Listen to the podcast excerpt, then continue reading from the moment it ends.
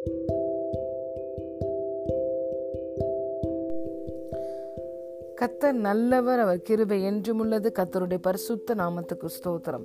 இந்த நாள் தியானத்திற்கு நாம் எடுத்துக்கொண்ட வசனம் Romans chapter five verse ten நாம் தேவனுக்கு சத்துருக்களாய் இருக்கையில் அவருடைய குமாரனின் மரணத்தினாலே அவருடனே ஒப்புரவாக்கப்பட்டோமானால் ஒப்புரவாக்கப்பட்ட பின் நாம் அவருடைய ஜீவனாலே ரட்சிக்கப்படுவது அதிக நிச்சயமாமே ஆமேன் For if, when we were enemies, we were reconciled to God through the death of His Son, much more, having been reconciled, we shall be saved by His life.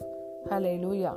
பிரியமான தேவனுடைய பிள்ளைகளே நாம் இயேசு கிறிஸ்துவை ஆண்டவராய் இரட்சகராய் அறிகிறதற்கு முன்பதாக ஏற்றுக்கொள்வதற்கு முன்பதாக இந்த பூமியிலே நாம் தேவனற்றவர்களாய் இருந்தோம் நம்பிக்கையற்றவர்களாய் இருந்தோம் வாக்குத்தத்துக்கும் உடன்படிக்கைக்கும் அந்நியர்களாயிருந்தோம் இஸ்ரவேலுடைய காணியாட்சிக்கு புறம்பானவர்களாய் இருந்தோம் நம்பிக்கை இல்லாதவர்களாய் இருந்தோம்.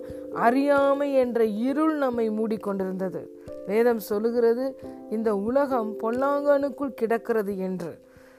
அப்படி இருந்த நம்மை எந்த மனுஷனையும் பிரகாசிப்பிக்கிற மெய்யான ஒளியாய் கிறிஸ்து வந்து நமக்கு ரட்சிப்பை கொடுத்தார். இன்று இயேசு கிறிஸ்துவை ஆண்டவராய் இரட்சகராய் ஏற்றுக்கொண்டதினாலே இன்று இருளின் ராஜ்யத்திலிருந்து நாம் விடுதலையாகி அன்பின் குமாரனுடைய ராஜ்யத்துக்குள் வந்துவிட்டோம்.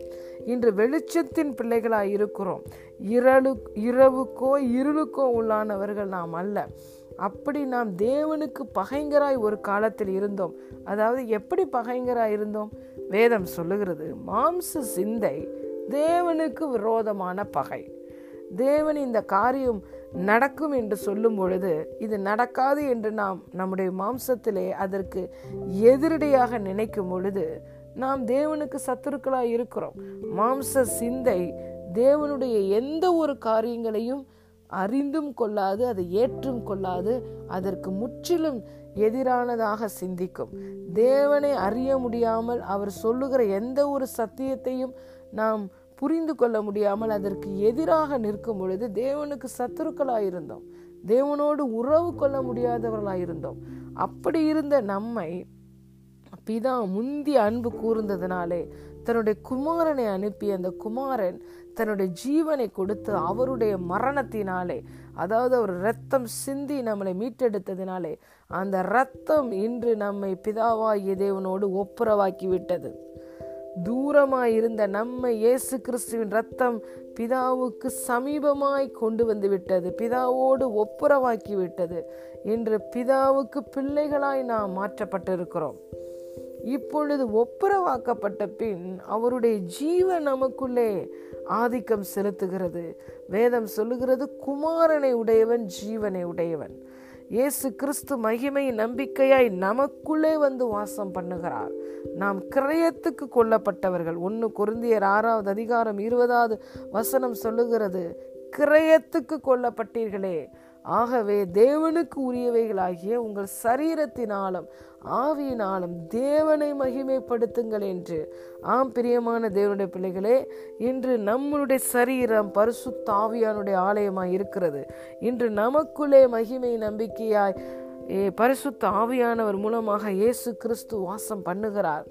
இன்று குமாரனை உடைய நாம் ஜீவனை உடையவர்களாக இருக்கிறோம். இயேசுவின் ஜீவன் நமக்குள் வேலை செய்கிறது.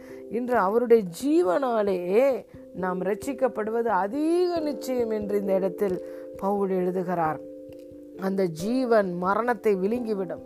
எந்த ஒரு காரியமும் நம்மை மேற்கொள்ள முடியாது. எல்லா காரியத்திலையும் ரட்சிப்பை நாம் பெற்றுக்கொள்வது விடுதலையை பெற்றுக்கொள்வது வெற்றியை பெறுவது அதிக நிச்சயம். பழைய உடன்படிக்கையில் இஸ்ரேவேலின் தேவனுடைய சட்டைகளின் கீழே வந்த ரூத் நிறைவான பலனை பெற்றாள் என்றால் இன்று கிருபையின் உடன்படிக்கையில் இருக்கிற நாம் நிறைவான பலனை பெறுவது எவ்வளவு நிச்சயம்?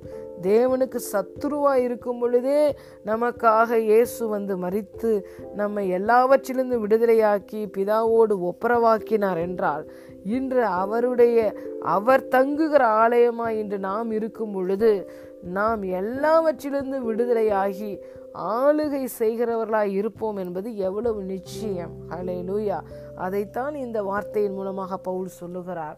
நாம் தேவனுக்கு சத்துருக்களாய் இருக்கையில் அவருடைய குமாரனின் மரணத்தினாலே அவரோடு கூட ஒப்புரவாக்கப்பட்டோமானால் அந்த மரணம் நம்மை ஒப்புரவாக்கினது என்றால் இன்று அவருடைய ஜீவன் நமக்கு நித்திய ஜீவனை அளிப்பது சுகத்தை கொடுப்பது செழிப்பை கொடுப்பது நமக்கு நல்ல ஆரோக்கியத்தை கொடுப்பது எல்லாவற்றிலும் நிறைவை கொடுப்பது விடுதலையை கொடுப்பது எவ்வளவு நிச்சயம். ஹாலே லூயா இந்த உலகத்தில் இருப்பவனை காட்டிலும் நமக்குள் இருக்கிறவர் பெரியவர். இயேசு கிறிஸ்து உங்களுக்குள்ளே இருக்கிறார். அவருடைய ஜீவன் உங்களுக்குள்ளே வேலை செய்கிறது. அந்த ஜீவன் உங்களை எல்லாவற்றிலும் இருந்து ரட்சிக்கும். விடுதலை பெறுவீர்கள் வெற்றி பெறுவீர்கள். எல்லாவற்றையும் நீங்கள் சுதந்திரித்துக் கொள்ளுவீர்கள். ஆமேன். God bless you